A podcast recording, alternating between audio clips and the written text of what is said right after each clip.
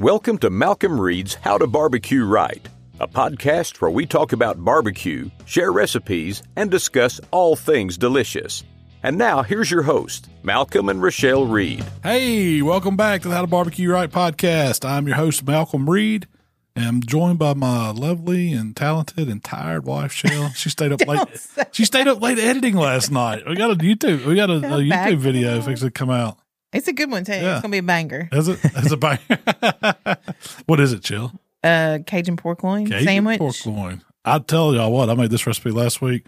It probably it probably was the best ten dollar pork loin I've ever cooked in my life. Yeah, And it, I mean, you know, take pork loin for granted. It's something that you know, it's it's cheap. You know, I used to cook a ton of them, so we kind of got burnt out on it because that was like, if people were coming over to the house or something, I was like, well, let's just throw some pork loins on the grill because you can either cook them whole, cut them up in steaks, and grill them, whatever you want to do. But 10, 15 bucks, you can feed a lot of people. Yep. And that was what I was thinking with this recipe was it would. um well, you go- found it on sale. You were for one, it was on sale. It was on sale at Kroger, and I was wanting something where I could feed a bunch of people at deer camp. So I said, "Well, let me work on this recipe. We'll do something. If it turns out good, I'll you know we'll cook that a bunch this hunting season." And it was fire. it was really good. It was Well, good. Pork loin's kind of like turkey in the way that it's bland as it can no- be, Don't have no taste. but it's an open canvas at the same time. yeah. I remember back. So one of the times, this was early, early. Me and you, um, probably still dating. I don't even know if we were together, together, but we were over at your house, and we brought a smoker over, and we was cooking them and hanging out. Watching you had football. you had your big dog, your big brown lab, Bob, and he had watched us go in and out this smoker, you know, based in this pork loin we had on there or whatever. It was one of those old backwoods parties that just had the magnetic doors. And he ended up going up, bumping that door, getting it to come open and stealing one of our pork loins off that grill. That's, I mean, that, and that was, that's probably 15 years ago. Probably more than that. we come outside, he was licking his chops. He done ate a whole, you know, we had, it was one of those big long ones. We had to split it in half to get it to fit on the backwoods. He'd ate the whole half. I mean, just like in a matter of seconds. I bet he was sick for two weeks after that. he just sat there and watched y'all all day and was like, "That's how I'm gonna do it." Yep. As soon as they, I have got this. Let them, let them fools go back in there to make them some drinks. the second he, nobody was out there. Like, what's going on? That's probably more like 20 years ago. It probably it was. It was it was a long. It was. I, you know what? I bet it was 18 years ago. It's like 2004. No joke. Football season 2004. Anyway, this pork loin, you did a Cajun flavor. I did. You so well, it? you got to put some flavor on the inside of a pork loin. You can do it two ways. You can either brine it. It does fantastic in a brine if you have the time. You can soak them overnight. Up, you know, you can do whatever kind of flavor brine you want, just like you can a turkey. Or you can inject them, and you can inject whatever you want in them. They're doing really good. Well, I was brine and inject? Yeah, yeah, you can. I mean, that's the ultimate. you want to do that. But I was, I've been working on um, a new Cajun kind of my, my version of a Cajun butter injection. And I was like, I'm to try this out on pork loin, see how it tastes. And so that's what I did. I just, I mean, you could use a store bought one if you got a favorite one, if you got a favorite recipe. That part don't matter. The whole part about that is get some flavor inside that pork loin. And mine is like chicken broth, butter, hot sauce, Cajun seasoning, you know, tweaking that and just shooting it and filling it, getting as much in it as you can. I think the one that I cooked was right at five pounds or a little over five five pounds. It was like a dollar ninety nine a pound. I think it was ten dollars and twenty four cents. So it was you right said in the recipe, we started five pounds, and now we've injected it. I bet it's six. yeah, because I did. Well, I'm, I had I made up my little my little recipe I'm working on makes two cup or like sixteen ounces, and I say I had that in the container. I was like, well, I'm probably when I was making the video, so probably I'm trying to get a cup in it, eight ounces. That's just a good goal to at least get that. It kept taking it, and you're going to lose some of it whenever you're injecting a piece of meat. You're going to lose some of the liquid, but I keep taking it as long as I, long as it can because it's more flavor to get in there. And um, it it ended up taking. I almost got 16 ounces pumped up in that five pounder. That was it was it was it was heavy, but I scored the fat, left the fat on it. I didn't trim it all down. I wanted some of that fat to kind of render down, give me some flavor, and I cooked it a little higher temperature, like 275, to get that fat to get a little kind of crispy on top because it'll spread out and open up. And those little chunks over that lean meat are just delicious. They melt in your mouth. It gives it a richness.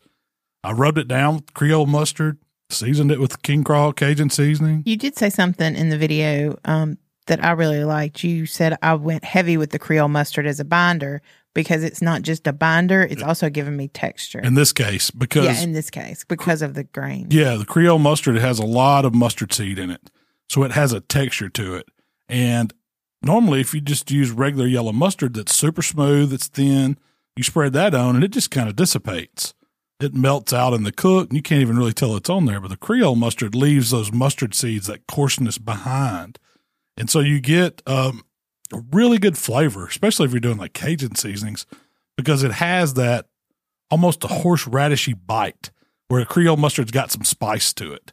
It has a ton of flavor. And it's, in that in that case with pork loin, it's it's really really good. Yeah, it is. And then you pair it with the Cajun seasoning, and you could use whatever kind of Cajun seasoning you like. And I've got the King Crawl that I like, but if you've got a favorite one, go with that too. But it gives it you're going to have a nice contrast from the herbiness of the seasoning, some spice in the Cajun seasoning, the graininess of the mustard. It all plays together, and that with the really good Cajun injection makes that recipe the Cajun pork loin. And So cooking it was simple. Yeah. So you scored the fat. You Scored uh, the fat, cooked it fat up so that fat can open up and kind of render down around. You um used the binder, seasoned it with uh king crawl, That's right. got it on the pit. 275. I use pecan pellets. You could use what, it don't matter what kind of wood you use on that. Pecan's one of my favorites and it, it goes kind of with that Creole, Cajun, Louisiana flavors. So I, I like using pecan in that case, but um, I put a meat probe in it and I cooked it to where it's 135 internal. Now, a lot of people say, well, that's not high enough for pork loin. It is because you want pork loin to go to about 140, 145 and no more. It's going to be so dry you can't eat it.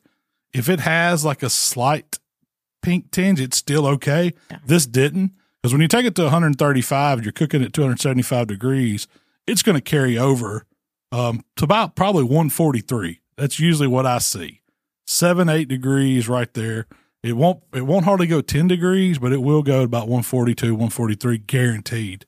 That's with a 10 to 15 minute rest. And you want to let it rest because after you've cooked it and you know you've raised the temperature up and you push pushing that injection out, pushing that moisture out of it, um, there's a lot of heat building up on the outside. And if you go slicing it right away, all that all that moisture is going to just be out and be all over your cutting board. But if you let it stop and let it carry over and let those temperatures calm down and redistribute, it'll raise the internal core temperature of it, and you'll have a juicier piece of pork. So at that point, it was time to make it into a sandwich. Now, as we were eating and trying this one, and y'all probably saw me in the video, grab a slice and try it. It would have been awesome as chops at that point. Like if you wanted to serve You that for a dinner, Sliced it thick. uh, yeah. if you're doing that, you could do that for Thanksgiving, Christmas. I don't care if you just want to eat some pork, some really good roast How pork. how many slices do you think you would have gotten out of that? If you Um, sliced it into a like say the eight ounce portion. yeah. A good Shoot, I didn't. So it did a pork loin. You don't lose a whole lot in start start weight and finish weight. So I would I would bet that I still had four and a half pounds of product. So if you say a half pound each serving, that's eight, nine, ten slices. You Yeah. know, it'd been easily easily served eight to ten people. Uh, eight ounce pork. Now eight ounce portion of por- of pork loin's a pretty hearty piece. Yeah. It really is. But I sliced it thin because I knew I was going to make a sandwich with it. And I started slicing it and slicing it. And I probably, I was thinking, man, we could, I, I counted the sandwiches I could have made going, going healthy on it, which if, if I put a sandwich, It's a to put big close to a half big boy of meat. sandwich. Yeah. I could have made nine, ten, easy, easy. So I was happy with that, with the, the quantity that it yielded. So how did you assemble this Cajun pork loin So we sandwich? we started with the big old bunny jumbo burger bun, toasted it because you need to you need to get it a little toasty so it'll stand up to the weight of all this delicious Cajun pork you're gonna put on it, yeah. and you can put some creamy mayo on it. So I put some blue plate mayonnaise on the bottom of that bun, some of my spicy garlic pickles because I wanted. um You could have went dill, but I think the spicy garlic They made it really. It- it- they kicked it, it up. gave it a sweet you got a sweetness some crunch and then it had another little heat element that was Mhm. different that those spicy garlic have fantastic on that sandwich like you would i don't like the spicy garlic i like to eat them don't get me wrong they're great on certain stuff They go really good with pork. Like a burger, I don't. I'm not Yeah, crazy about putting those on my burger. burger. I'm a deal man on my burger.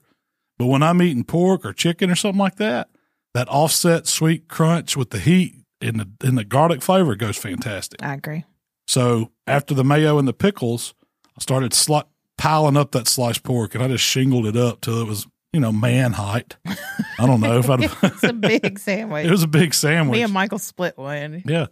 And then to top it off, creamy Creole slaw. And this is a coleslaw that you absolutely must try. I wanted to keep that same Creole mustard that I used as a binder going in a slaw. So I bought a bag of coleslaw. You know, Yeah, it's cabbage and carrots. regular just old- shredded up. And then I took a sweet Vidalia onion. It was a big Vidalia, so I halved it. I didn't want the full onion in it, but I wanted to get some onion for some texture in that slaw. Sliced it super thin, like kind of like a julienne slice, to where it's a longer piece of onion, but it's paper thin. You can almost see through it. Mix that in with the cabbage. Separate bowl, blue plate mayo to make it creamy. Creole mustard, same Creole we used as a binder to give it that grainy, mustardy flavor. Um, had to have a little bit of vinegar. I just used some red wine vinegar, a little sugar to balance it out, and salt and pepper. That was it. Was that easy? I mixed all that up, and I've got the, I've got the recipe that they'll be in the description or they'll be on the website. The exact measurements to make this slaw dressing. But you pour that mixture, you combine it, you pour that mixture over the the cabbage, carrots, and the onion, and you got to let it mix it up and let it sit. It needs one two hours in the refrigerator. Just put some plastic wrap over it, something like that. It really calms that onion down. Oh, it you don't even know the onion's in there. yeah. It gets everything super soft. The vinegar and the sugar start breaking it down, and you, I mean, you get that um, little bite of the Creole mustard, Mhm. but the the mayo, the blue plate that keep it with those Louisiana theme keeps it creamy. And so it's a slaw. It's like, huh? You think this is regular slaw, but it But it but, you can tell it's, it's it, yeah, yeah. it has something else to it. And you know, I don't like a real coarse, grainy horseradishy mustard. You know, Yeah. or the I don't. I'm not crazy about it, but using it in that pork loin and in that slaw, it I loved it. Yeah, it went it went really Yeah. well. And so I piled up that on top of that sandwich, put that top bun on, and rolled them sleeves up. That's one you go. That's one you got to lean back. You know, get your feet in the right position, ease over the table, keep your belly back so it don't get all Yeah. over you, and just dive in. It's a good one for uh, Twenty dollars. I would pay. I said that's a twenty dollar sandwich right there, all day long. Any menu, fifteen. twenty. That's a twenty. But so you- for the price of one sandwich, you know, made your money back on the pork loin. yeah, And it's a ten dollar piece of pork. I mean, that's what's crazy about it. It's so cheap. Why? Why pork loin is priced like that? I, I don't know. yeah. You get right. ribs now. Ribs are great. Don't get me. I'm. A, I mean, I love ribs. Love them. But as far as the meat ratio, and they just sell that pork loin so cheap. You can. And it's a blank canvas. You can do so much Yeah. with it. Um. So yeah, that video's live. Try it. I'll be doing. I think I'm doing that for Thanksgiving. I'm gonna do turkey and pork loin to have something different, and I'm just gonna do that Cajun pork loin. And I'm, Yeah. you know, You we're not gonna make do it- sandwiches, but yeah, you usually do it at Christmas. Could You you, do a beef imagine the double decker smoked turkey with the Cajun pork loin on a sandwich? That'd be pretty good. God, make the best leftover. That's why I'm doing it, so I can make leftover sandwiches. So um, we did our Mossy Oak Gamekeeper giveaway. we did. We picked a winner, Joshua Harris, Josh, congratulations, Joshua. Thanks for replying. What which uh, package did he pick? Wild Game. Okay, good. Yeah. So he's going to get the Wild Game package, and hopefully he'll enjoy it. You know, that's it. some good insight for Mossy Oak to see which package people like the best just Yeah. by how they picked on that. I didn't Yeah. think about that at the time, but We looking did at it, some research for yeah, that's some field research right there. That's a great focus group. People Yeah. that like to grill, they're part of a grilling community page, and which how they're picking these packs. Because I would, if I, I have no idea, I didn't look through all the comments. Tyler had some kind of random page generator that would pick a person for you. I guess it's like a plug-in app or something, and it it spits out just one random comment, and that's how we got the thing. But I bet if you went through there and looked, there's probably more wild game packs, and I'd be, I bet it was 75 25 what do you think three to Probably. one. Yeah. Just from the the the small sample that i looked at scrolling through there because i was interested to know. that's what i would have picked Last weekend, we made the trek to north of Atlanta, Georgia, Roswell, Mhm. to the Royal Oak for the Royal Oak Invitational. Invitational. We rolled up on two wheels because we wrapped our podcast, jumped in the car, drove to Georgia. Stop. We did stop at Buc-ee's. We stopped at Buc-ee's, got some Christmas pajamas, um, Jerky. The jerky. and some beaver nuggets, and then we uh, pulled up over there at uh, Royal Oak. I don't know. Uh, most people probably have not been to the Royal Oak campus, Yeah. but it is pretty amazing. oh man, it's beautiful. It is. it's I've never been to a corporate campus like that. They have a it's stuck in kind of the hills a little bit.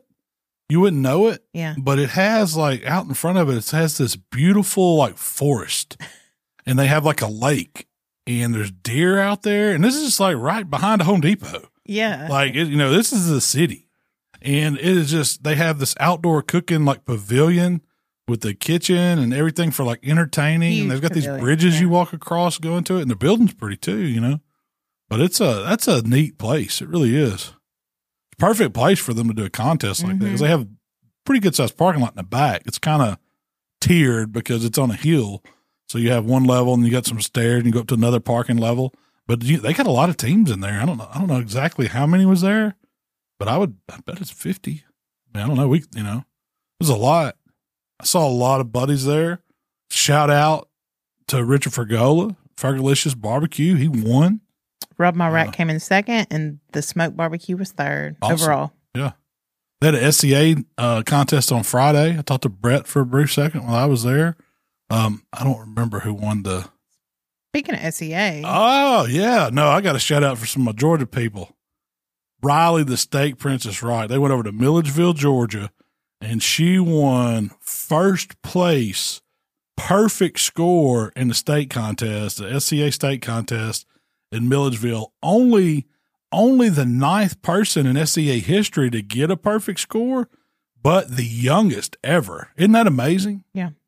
She did it on a hasty bake. I think it was the, the small little hasty bake 250. she's 16.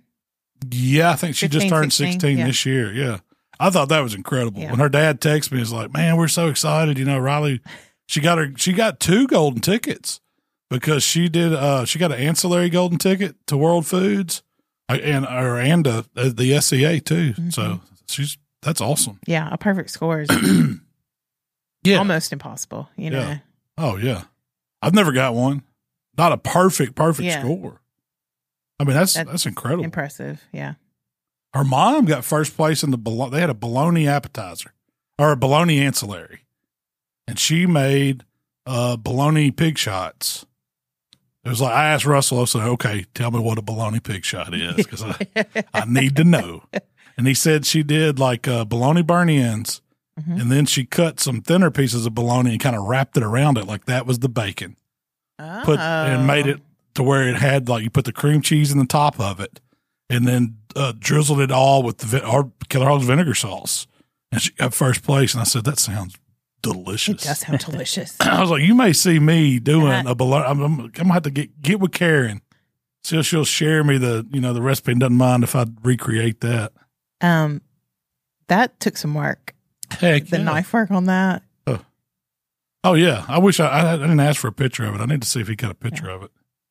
But congratulations to them over at Milledgeville. That's a you know I've been over at Milledgeville and cooked. It's a beautiful place. Yeah. We went over there and cooked. Uh, they used to have an MBN contest there, and we Is did. that the one on the train tracks? no, Oh. it's like in a little. It's the one. Well, the MBN was was like downtown, um, buildings all around. You know, but it was an old. It's an old town. I I, think it, love those. I want to say Milledgeville used to be the capital of Georgia at one time.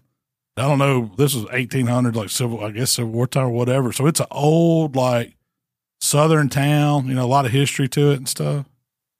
It's pretty cool. a lot cool. of cool architecture Yeah, and yeah. things like that. Yeah. Um, I want to talk to you about something really quick, and then we got a guest we're bringing on. Oh yeah, Chef Matt, what uh, Mr. Mr. Make Make, It It Happen, Happen. himself is here today. That was- but first, real quick, I wanted to talk to you about a hot debate going on in the community right what, now. uh, what, so what is the hot debate in the community? Is it something juicy? Not really. It's about blue plate mayonnaise. Oh, blue plate mayonnaise. Father. Yeah. That's a hot topic. In my opinion, it's the best mayo on the planet. And I guess I can officially uh, say that they're paying us to say that. I don't know if they're paying you to say it's the best mayonnaise on the planet. They're just, you they're know, they're they're. sponsor of the How to Barbecue Right I- podcast. this goes to show you that if you're persistent and you talk about something enough, that people will listen. And they, hey, they appreciated what we were doing, so they agreed to help us out on the podcast. Yeah, so that, hey, I'm, welcome Blue Plate. I have been eating Blue Plate, man. You could tell, forty-seven years. That's why I don't know. think I don't know how old I was when I ate my first spoon of blue plate. No, I am not. I am not. That's one thing I can say. I do not eat. I'm not a spoon You're licker. not a food like I am not a spoon licker. I know there's a bunch of y'all out there. Spoon lickers unite, me and Mark were talking about About a to be today. Yeah. but I am not a spoon licker. I I love mayonnaise. I love blue plate mayonnaise. But so what is the debate? Is Um, blue plate I better guess than? someone ordered the blue plate off Amazon because Yeah. you know it's kind of Yeah, yeah, yeah. Yeah. mayonnaise. I think it should be in every store and they across America. said it just tastes like mayonnaise. I You know agree. what? I agree wholeheartedly. It does taste like rich, creamy mayonnaise, the way they've been making it since it started in New Orleans, Louisiana. But anyway, so that sparked a big Does it taste any different? It doesn't taste like mustard, does it? Everybody had an opinion on what was the best. I mean, it tastes like mustard. then we'd have a problem. As long as it don't taste like Miracle Whip or mustard, we are good. I don't even consider Miracle Whip to be a part of this it's conversation. a salad Like, dressing. It's not. It's not even a mayo, is it? it's like a real like if you're doing like a taste test and you taste like there's no way you're gonna miss what Miracle. Like, Yeah. So you've Whip got is. Blue Plate and you've got all them others. And the others are good. Don't get me wrong. You know what they taste like to me? Mayonnaise. mayonnaise. it's just something about the creaminess A of little blue, better. blue, blue plate. Doesn't it doesn't? T- it's not trying to be a salad dressing. It's trying to be good old mayonnaise, the way my granny served it to me when I was a kid. So I guess did you see most of the comments, Tyler? Yeah, a lot of them. Yeah. How many com- like how many comments are y'all talking? This the mayonnaise. That's pretty impressive that a mayonnaise topic could get. It was growing. Uh, It's a very hot topic really? in our community, at least. You Yeah, know? hey, it should Everybody's be. got an opinion. I think That's it- important. Some people like Duke. Some people like yeah, Blue Duke's is a Plate. Some Duke's people- is a very popular mayonnaise. I did see some Krafts on there, and I have some questions for y'all. You know, I mean, I just personally, I Yeah, I like Kraft. It's okay. I think if you have like a, I think we have defined taste buds, and like that's why we can tell Yeah. the very specific difference between them all. and everything Kraft to me has like such a minute, like plasticky flavor to it, in my opinion. Blue Plate is just like it's the perfect balance, in my opinion. So, so here's the deal: if you if you if you get a jar of blue plate, you open it up, you taste it, and you just think it tastes like mayonnaise. Well, obviously, you don't have good taste buds. you just got regular old taste buds. You probably, Regular. That's Yeah. what Tyler you saying. probably think, yeah, you probably think Lay's potato chips are good. You just got you don't have refined I taste love buds. Lay's potato chips. If you've got refined taste buds, if you can taste the finer things, like a good bourbon, like an exquisite aged bottle of wine, or like blue plate mayonnaise, Grey Poupon. Grey Poupon, yeah. I also have an Probably don't think update. that tastes very good. I have an update for you guys from Blue Plate themselves. They said it does not have to be refrigerated after it's opened. No, So- I don't believe that. I don't, I'm go. not standing by that. you mean you can leave blue plate out They have in the pantry, coming from they'll put, and it. No, I ain't buying it. My granny did. not My granny did not teach me that shell. It stays refrigerated. in fact, I don't want my mayonnaise to sit out. I don't You put old room temperature mayonnaise on a sandwich. I want it to be cold, yeah. Not froze, but you know, I want it. I want it refrigerator temp.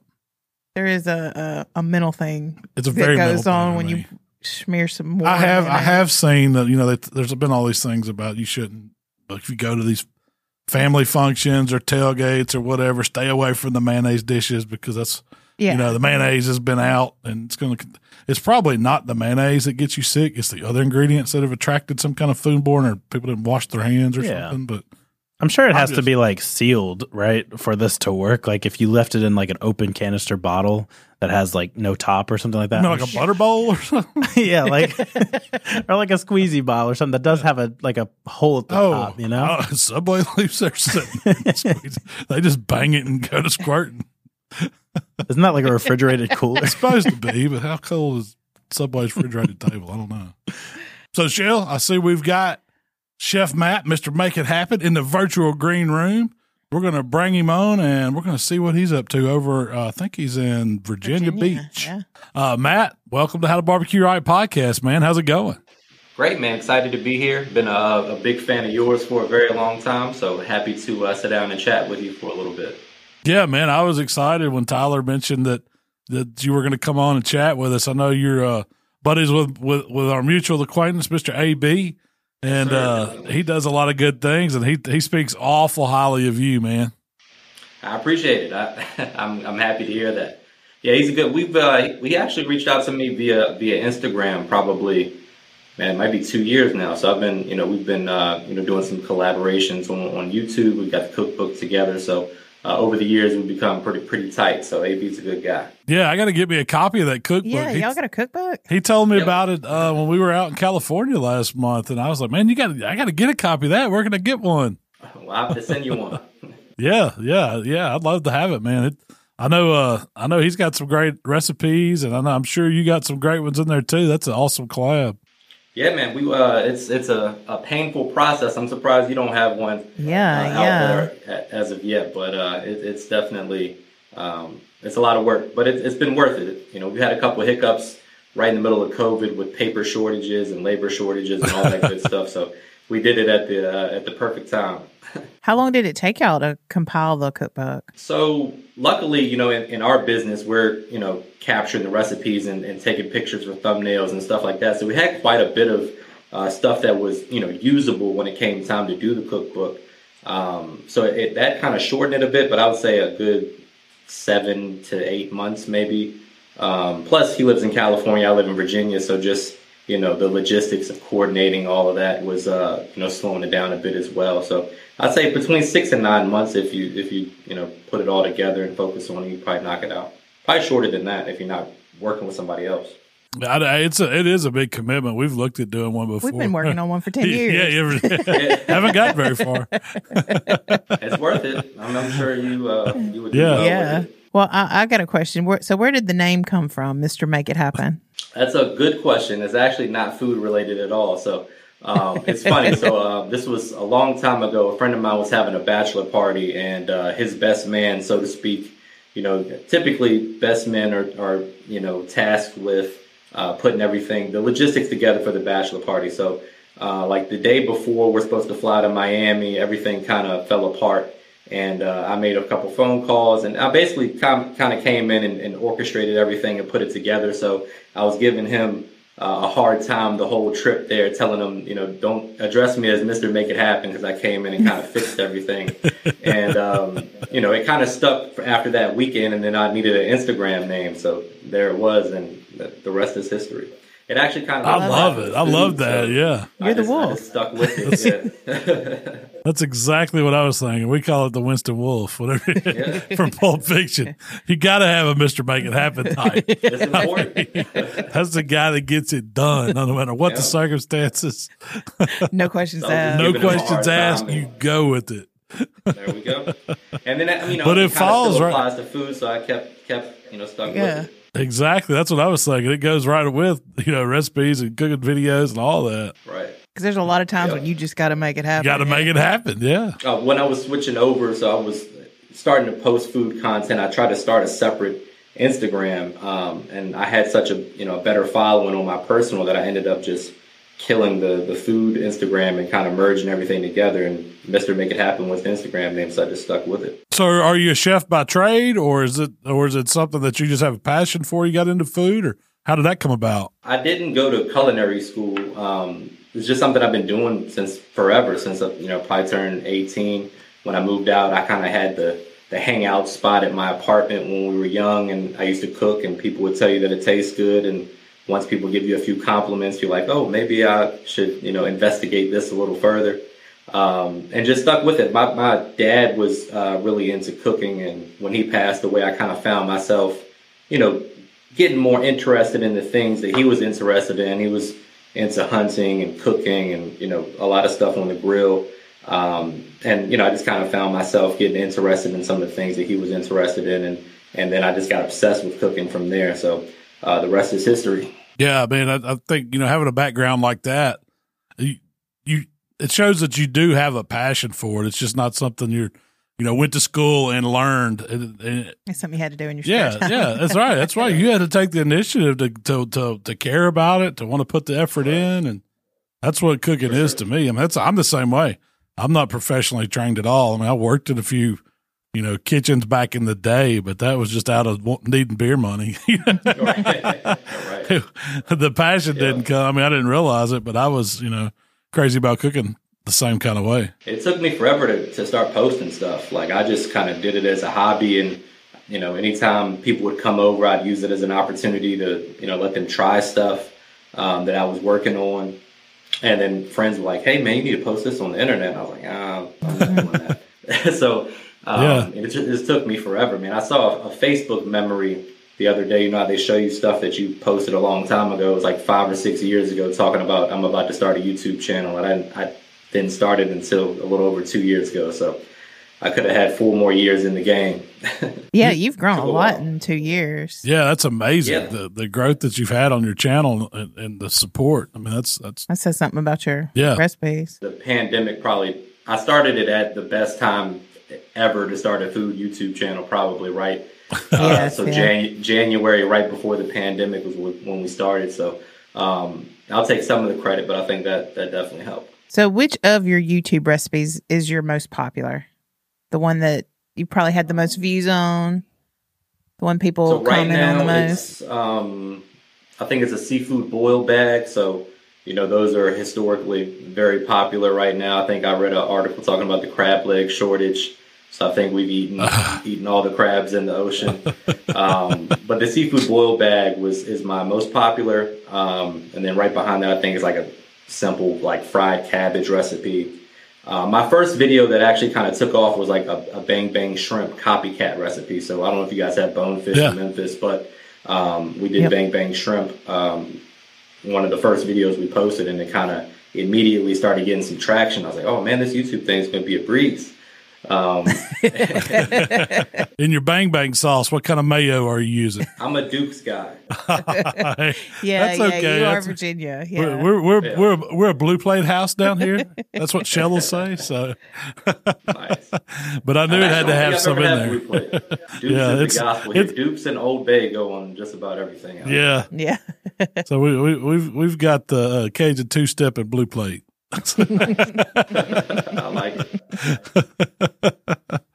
No, but no, that's uh, I, I love bang bang shrimp. That's that's one of my you know Yeah. you got to get that appetizer anytime you go to a restaurant that have it, and you see it called all different kinds of stuff.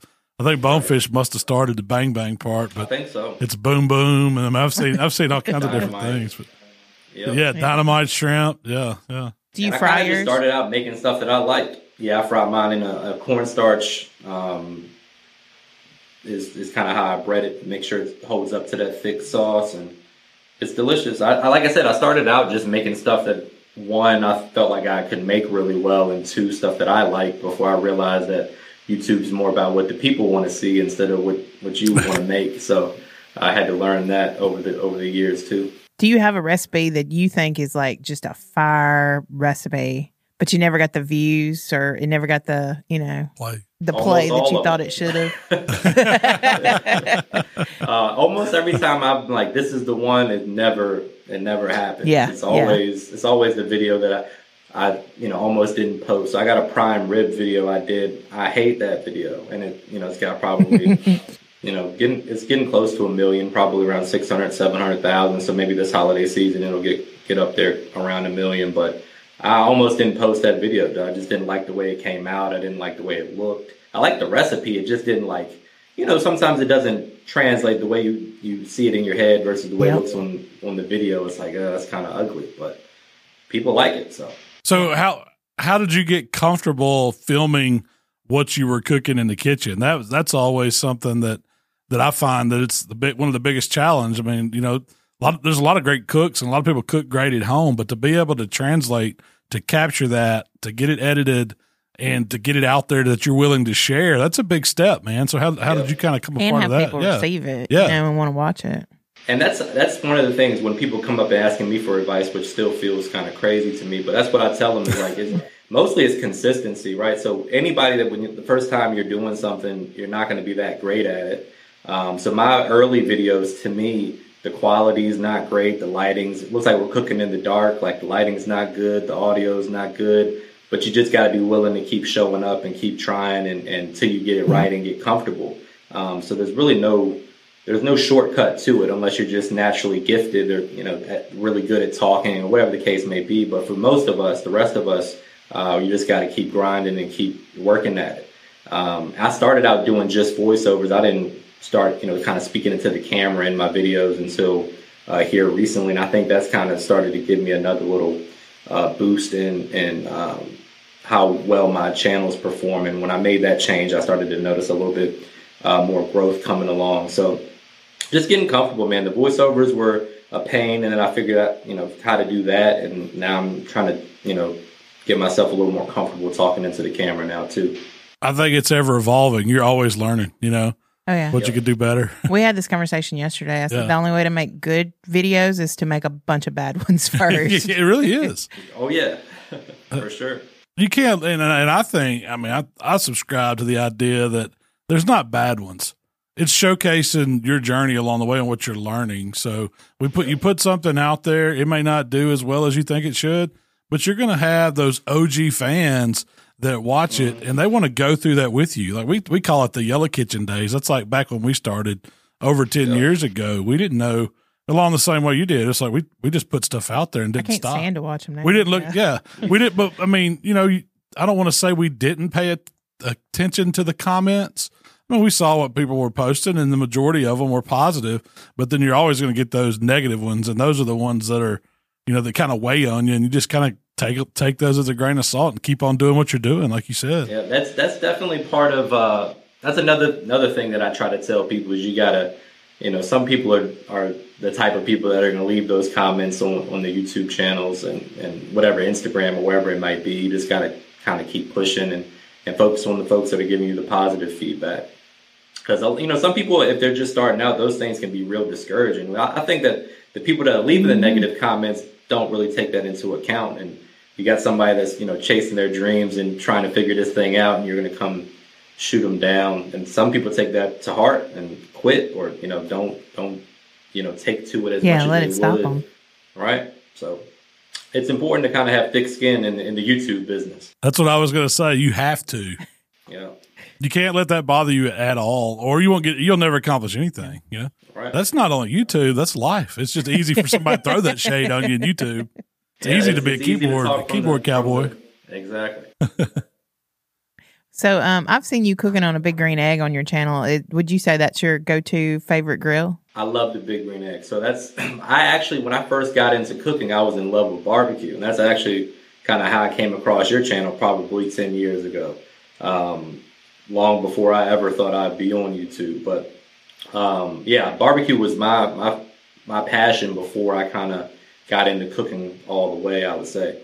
But yeah, the big green egg is my favorite. I probably use the Traeger a little more often just because it's so easy.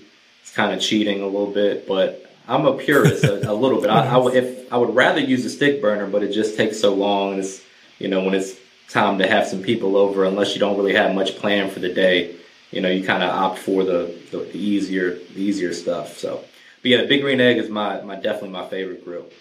I like mixing it up like that too, like you're doing, because it just showcases it. And that's what I always say is like everybody has different grills at home. We don't all have eggs. We don't all have stick burners. We don't all have Traegers. Right. But if you showcase kind of cooking on all of them, it gives people an idea that hey, I can do this on whatever I have. Exactly. You And know? that's that's the same thing applies in the kitchen. Like whether you got a pressure cooker or a Dutch oven or whatever you whatever method you try to you know uh, go with, it's more about one what you're comfortable with and two how much time do you got. So you need to opt for the you need to have the right tools for the job uh, and, and based on your you know constraints in terms of your time schedule. But um, I'm actually in the process of getting an outdoor kitchen built right now, so I'm excited to get that. That'll be a new component of the YouTube channel. Start showcasing some more of the barbecue stuff. For honestly, the reason why I don't post much of it is it just doesn't perform that well for me. So I kind of stick to the kitchen uh, for now, at least. But um, I'm super passionate about barbecue. One of my favorite uh, foods for sure. How um, are you concentrating on any other platform other than YouTube, or is YouTube the primary focus right now? For me, I, my, what I what I think is part of what I would consider part of my success is that I've been able to try to build a, a consistent following on all platforms. Like I got a almost hundred thousand on Twitter. It's super hard to get a following on Twitter. We're doing good on Instagram. Uh, TikTok is doing pretty good. So you know, I'm I'm fairly consistent across the board on on all platforms, and that's kind of been my strategy from day one.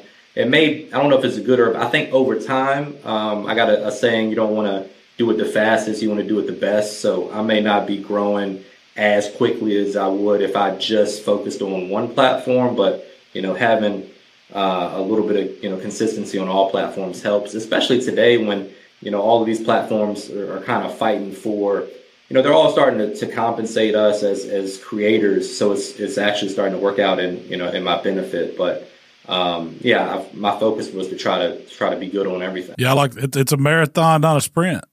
That's for sure. It's Yep. Um, I've seen that you've recently put out some rubs. Is that correct? How Yep. how long have you had those? So I have uh, my third one actually just dropped yesterday, um, but Oh, my first one came out about a year. It was May, so almost a, get, getting close to a year and a half now. Um, and then I rolled out the second one probably you know six or seven months after the first one, and this is the third third flavor coming out uh, this week. So uh, that's been a, a huge business and. You know, you're one of the first people I've seen do that as well. So I'm, I'm a student of the game. I pay attention and, and I, you know, take notes on who's doing it right. And, you know, that, that definitely was part of the, the inspiration. Um, but it's, you know, it's a good business to be in if you got the, the right product. What uh what flavors do you have? I've got an all-purpose, um, and the all-purpose did so well that I made a hot version of the all-purpose. So we added a little uh, jalapeno powder and cayenne and things like that uh, to the hot version, and then I have one that I'm calling Lemon Bay, which is like a baby between Old Bay and lemon pepper. Um, I bet that I good, love that. Yeah. Yeah, so Or you that- go, is it is it B A Y or is it B A E? Because I think that would be that's my It's like a lemon play bag. on words. Yeah, exactly.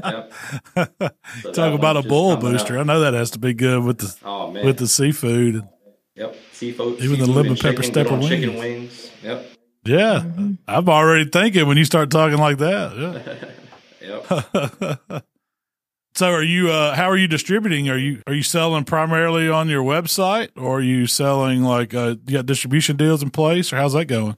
so right now I'm um, in a couple like small uh, grocery stores or butcher shops. I don't have any major distribution. We're doing everything. I was doing everything right out of the out of the man cave of my house until the wife uh, finally convinced me as hey you need to get all this stuff out of my out of my house. So now we got the the office and the warehouse set up and you know things are going great man we're we're we're moving moving units so to speak and um, no no major distribution as of yet i'm trying to we're in the process of talking to kroger and a place called farm fresh out here but um, we haven't landed on anything as of yet i'm still trying to figure that part out it'd be nice because we're you know putting a lot of man hours into packaging this stuff up and shipping it out It'll happen, man. I promise you. That's another one of those things. If you put in the work, it will Yeah. grow.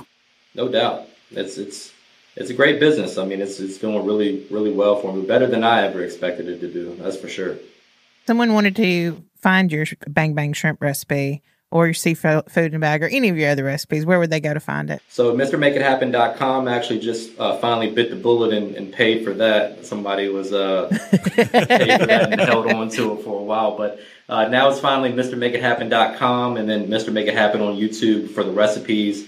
I'm uh, transferring all the recipes over to uh, the website as well, so you can have the written uh, ingredients and description, printable recipes on the website. Also, all the products are on the website as well, so everything's at MrMakeItHappen.com. I'm sure the cookbook's on that website too, right?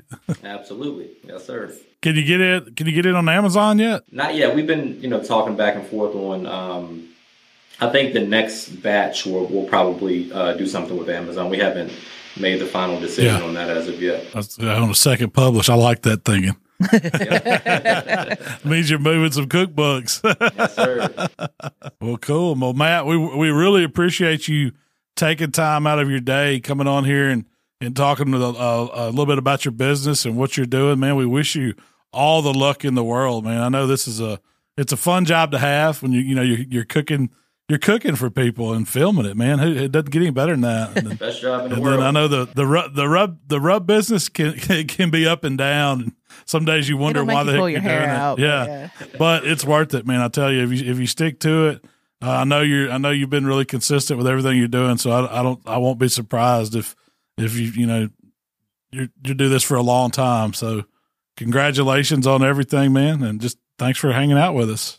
Yeah, man. Likewise. Again, big fan of everything you've been doing. I've uh, been been watching for a long time. Like I said, long before I ever uh, decided to do this myself. So uh, I think that you know you probably influenced a whole lot of people that you may not even know about to uh, you know take on this job, so to speak. And uh, you know, hats off to you for for being one of the pioneers of you know what we're doing. It's a whole industry now. So you were early to the game. Thanks, man. Yeah, I appreciate you watching. That's what I tell everybody. If y'all didn't watch, I wouldn't be here doing it. So, There you go.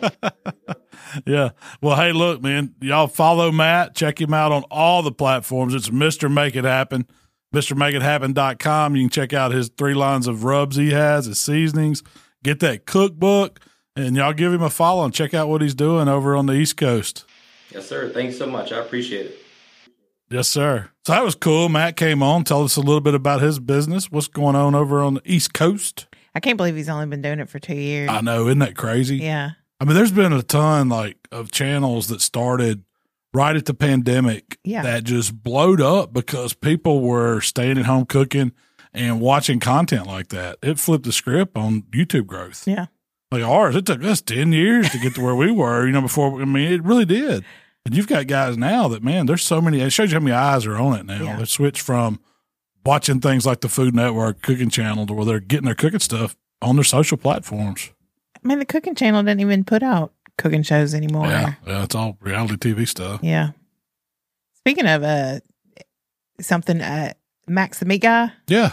he, did you see where he like used moo glue? he I tell you what he did.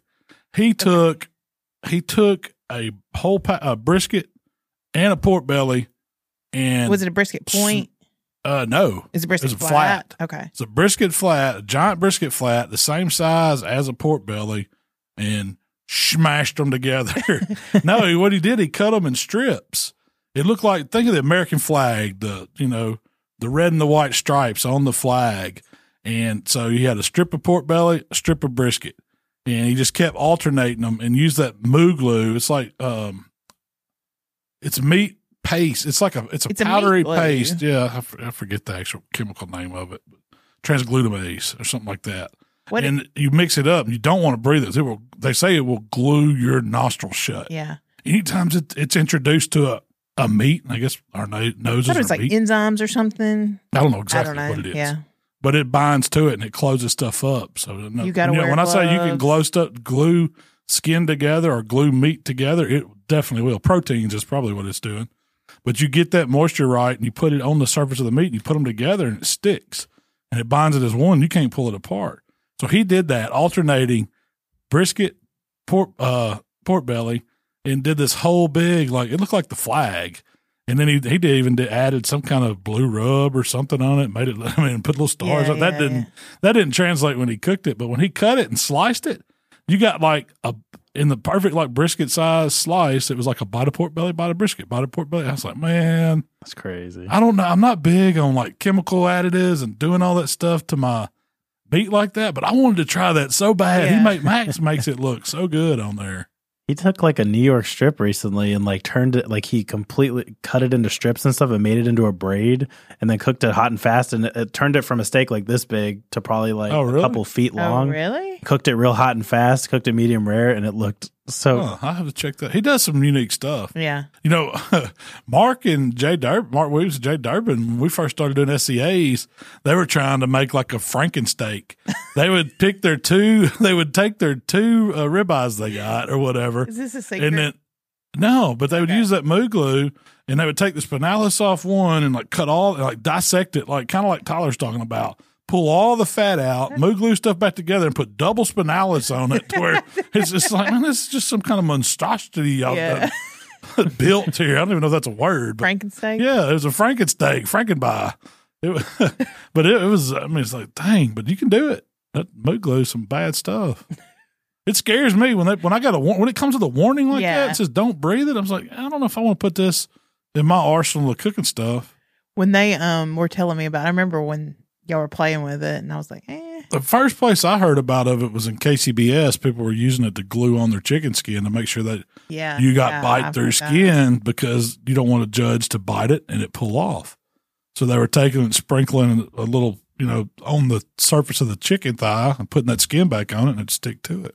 I'm just too messy uh, or clumsy or I, I don't know. I, I would, it. I would be breathing. I, anytime I did it, I was like, It all "Ah, over me." This, you know, So does it just make it better when it's cooked? Because like you're swallowing it. So like it don't. It has no flavor. No, it, it all it is is binding yeah. I mean, proteins that together. yeah, at that point, it's bonded. There's it's supposed to be no. Man, I don't know what it. What's it doing. when it I gets really in your know. guts? that's what I'm Like, saying. is it like you cook it? Does it?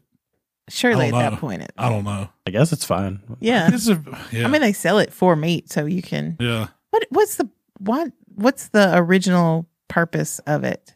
You know what I think it is? What? They're making these engineered steaks and selling to people like it's a real cut of steak, and it's just like all ground up stuff. And they can, Yeah. I think I I I'm pretty certain that I've been to restaurants before. I've bought a steak, and it's like this the steak price or something something's fishy here, and it just be it's supposed to be a ribeye, and it's just chunks of like meat and fat. So they have done done, so- and I didn't know what it was back then, but I th- I think that's what it is. I'm sure there's a purpose for it in the meat industry. Yeah, I'm sure. I've seen some cool stuff where people did it, like they're putting chicken skin on fish and things like that, different things where chefs have done some stuff with it. But I don't really know what what all we're eating that's got that stuff in it in the real world. Maybe it's in hot dogs. I don't know.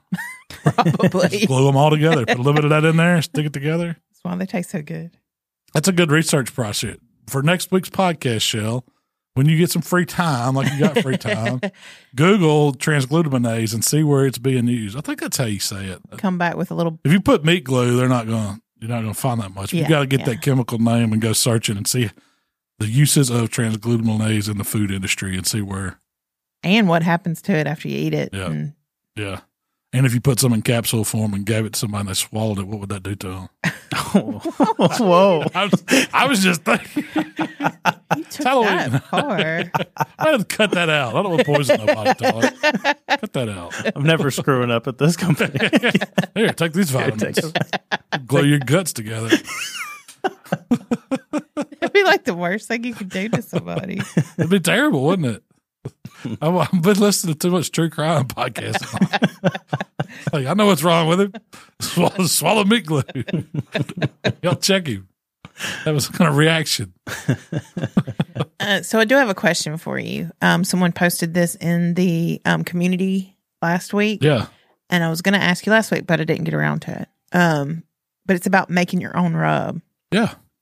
So, which sugar is best? Do you want to use a white sugar, cane sugar, sugar in the raw, brown sugar, or does it matter? All three. I do. When I started making, I like the combination of all of them. I mean, I, you know, I use white sugar, I, and I say my rub has three sugars in it. It's got white sugar, it's got brown sugar, and it has like turbinado sugar, and they all have different textures and different flavors. So white sugar is just sweetener. A lot of times you see it just like cane sugar or something like that. It's just plain sugar, and it's been, you know, it's. I'm sure it's been chemically treated or whatever to make it table sugar, but um, brown sugar has more of that molassesy flavor to it. It's it's more, I guess, closer to its raw state, but it's still not raw sugar, and that's why I like raw sugar too because it has a crystalline, it's kind of bigger chunk or bigger flake of sugar. Think of it like sea salt. It's kind of like sugar in the raw is kind of like that version to me, where you've got a bigger chunk of crystal. It's a different flavor too. It's kind of real Yeah. caramelly. You know, it doesn't have that molasses flavor. But that's the whole thing. So if I was using one, I would put a combination. And I do the same thing with my chili peppers too, chili powders. I like using different ones. I like using different paprikas in them uh, because you get different flavors and it's unique. You know, just because you say I put paprika in a rub, well, there's sweet paprika, there's smoked paprika, there's Hungarian paprika, there's some of them are hot, some of them are earthy, different flavors, different colors of them. And so it does, you know, it does different things to your rubs. So I would experiment with the different types. That's a good answer. That's what Very thorough. Well, it's Halloween weekend, and oh, I got a uh, did a new drink. Uh, Tyler, we're gonna get that drink pushed out. Yep. By The the time mon- you listen to this, it'll be Monster Mash get you messed up. mashed. it, is, it will turn you. Yeah, it's, it's got so.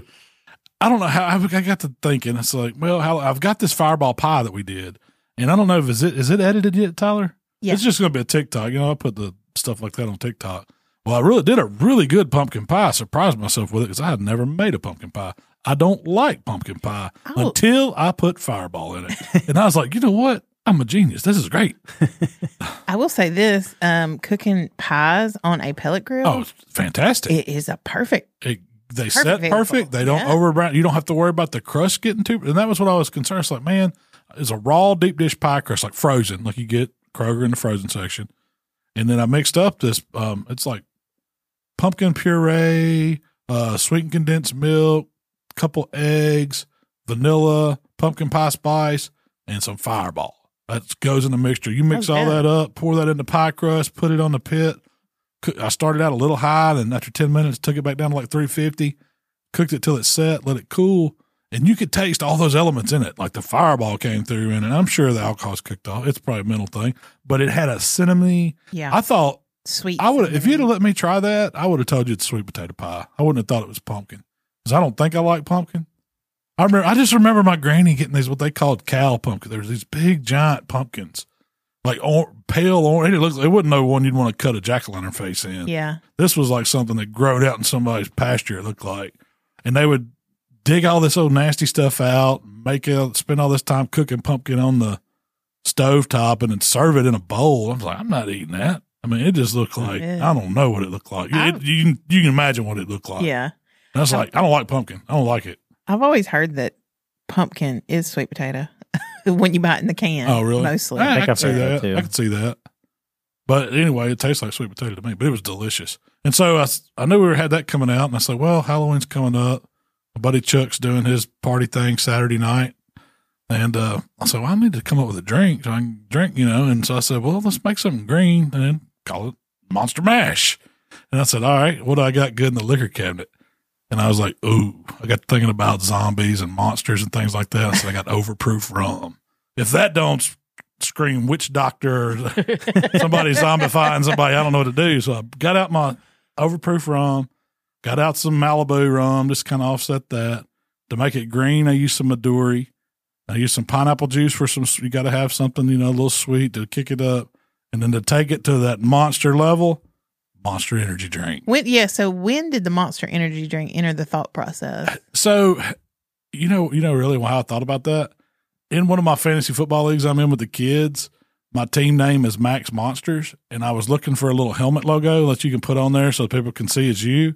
And I got to looking up logos, and I found the Monster Energy logo, and I said, oh, I'm gonna snip that and use it on my fantasy football. So I was looking at my scores, and I saw that, and I was like, Monster Mash, Monster Energy, yeah.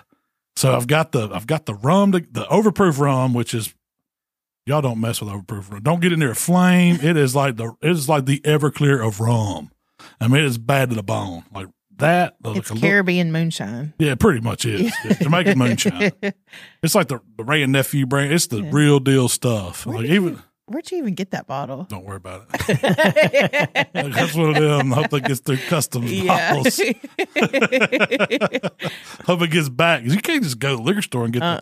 that. Okay, so you got a substitute there. Just use Bacardi uh, light rum. I don't. I hadn't made it with this first time I made this drink, but it was really, really good. I mean, I- Tyler, am I wrong? It was really, really awesome. I do think if you're scared of the Monster Energy drink, you could probably just go a little heavier on the pineapple, and it no, still probably no, tastes no, no, really no, no. good. Go Monster Energy. You think? I mean, it's well, Halloween. so here's my thing. You gave me one of these two gauge straws to drink it with. I'm talking about it's the extra wide model, like for a smoothie, like you trying to get up a It is a smoothie the straw. concrete, you know. yeah. You can get that through it. So I stuck that down in the in the pint glass. I said, "All right, I'm gonna kill this one on camera. It'll look cool." It wasn't like first off, the rum hits you and that, and you start feeling it go down and burn a little bit, and then the monster comes over you, and five minutes later, you're on your head's all hot, and it's like, man, I'm ready to go. Like we were still filming a video that day. That was one drink, and I probably shouldn't have sucked it down like a shot, but. Y'all got to try that. Monster Mash ain't no joke. I didn't try it. I'm a little afraid of Monster Energy. Tyler took a sip of it. I think Mikey took a sip of it. I took a sip and I felt like kind of hot and stuff. So Oh, really? yeah, Oh, it's a warming feeling. It's a strong drink. I mean, You yeah. got it, didn't, overproof. it only had two ounces of Monster in it. Now, it had two ounces of overproof rum And two ounces of uh, Malibu. and two ounces of Midori. yeah. And Midori's Yeah. what, 40 proof? Yeah. Yeah. It'll melt your brains. It will. It's definitely turn you into a monster for a little while. They could have called it the Jekyll and Hyde, I guess, because Yeah, because the energy is getting you, yeah, keeping you up when you should be going down. yeah, that's what I was thinking with the rum. Man, that would be a killer cocktail. Just overproof rum, like a like what do you call them, Jaeger bombs, but Yeah. do monster and overproof. Ooh, son, you go to the hospital. No, thank you. I had enough of that. You want to do that shot? Hey, so we stopped back, but we we stopped in to watch a football game on our way back from Atlanta, and one Miller Lite led to another, led to Jaeger bombs, Oh, and no. I hadn't done Jaeger bombs, and I don't know. I We swore them off years ago. Swore them off, yeah, for a good reason. After two or three Jaeger bombs, I remember why I swore off Jaeger bombs. Oh no. That was a good one. I had to drive back the next day. We obviously took a cab that night, but the next day, oh, good times. Vegas bombs used to be a big thing. I think it's like Yeah. Cranberry juice, Yeah. Red Bull, and vodka, Yeah, yeah. Is Uh, it? Is it? vo- Yeah, vodka. if I'm not mistaken. And the, they were One of pretty them's- good. One of them, no, it's Crown, isn't it? Uh, yeah, you might be I think right. It it's is Crown. Crown. Yeah, can't go Yeah. wrong with that one either. Really good. Um, so yeah, this weekend is Halloween weekend. Um, we'll probably be cooking some hot dogs because to me, hot dogs just sounds I'm like so tired of hot dogs. What if she breaks the nacho cheese machine out? That I don't know what I haven't even got that far yet, Shell. We've got to. I'll, I'll, we'll come up with a game plan. but Okay. hot- let's let's let's don't do hot dogs. I was gonna do them for the kids. I know. I think we're going to La Siesta. Oh man, now we're talking. See, now we're talking. Spooky margaritas. You think they got a spooky margarita? I don't know. We can go find out. I make you whatever can you, get want. spooky real quick. Just add Monster Energy. All right. No, we're gonna have something good this weekend. I promise you. It's Halloween. You gotta Yeah. have fun. Well, everybody have a happy, happy Halloween. Yeah, and um, appreciate everybody hanging out with us. Yep. Tyler, tell them about the community and the app and all that good stuff. If y'all would like to join a community of like-minded people and some awesome like backyard pitmaster professionals, I like to call them, uh, make sure you guys go to facebook.com and check out our Let's Get to Cooking community page and make sure y'all share your recipes from this weekend. If you're making like hot dog mummies, anything like that in the grill, we want to see them. Hot dog mummies. Mommy meatloaf. That's what we can have. mummy meatloaf. We haven't had that in so long. And make sure you guys check out all of Malcom's favorite recipes on the How to Barbecue Right app, available on the Google Play and Apple Store. All right. Well, hey, Shell, where else can they find us on social? If you'd like to connect with Malcom, it's How to BBQ Right on Instagram, Twitter, Facebook, TikTok, and of course YouTube. If you'd like to connect with me, it's Miss Southern Shell. All right. Well, I hope y'all had a great day. Thanks for tuning in at How to Barbecue Right today. We will be back next week, new month. Uh, Tuesday night. I'll be on Greg Rempe because it's the first Tuesday, November. I will be on the Barbecue Central podcast. So y'all check that out. And we will see y'all next week. We gone.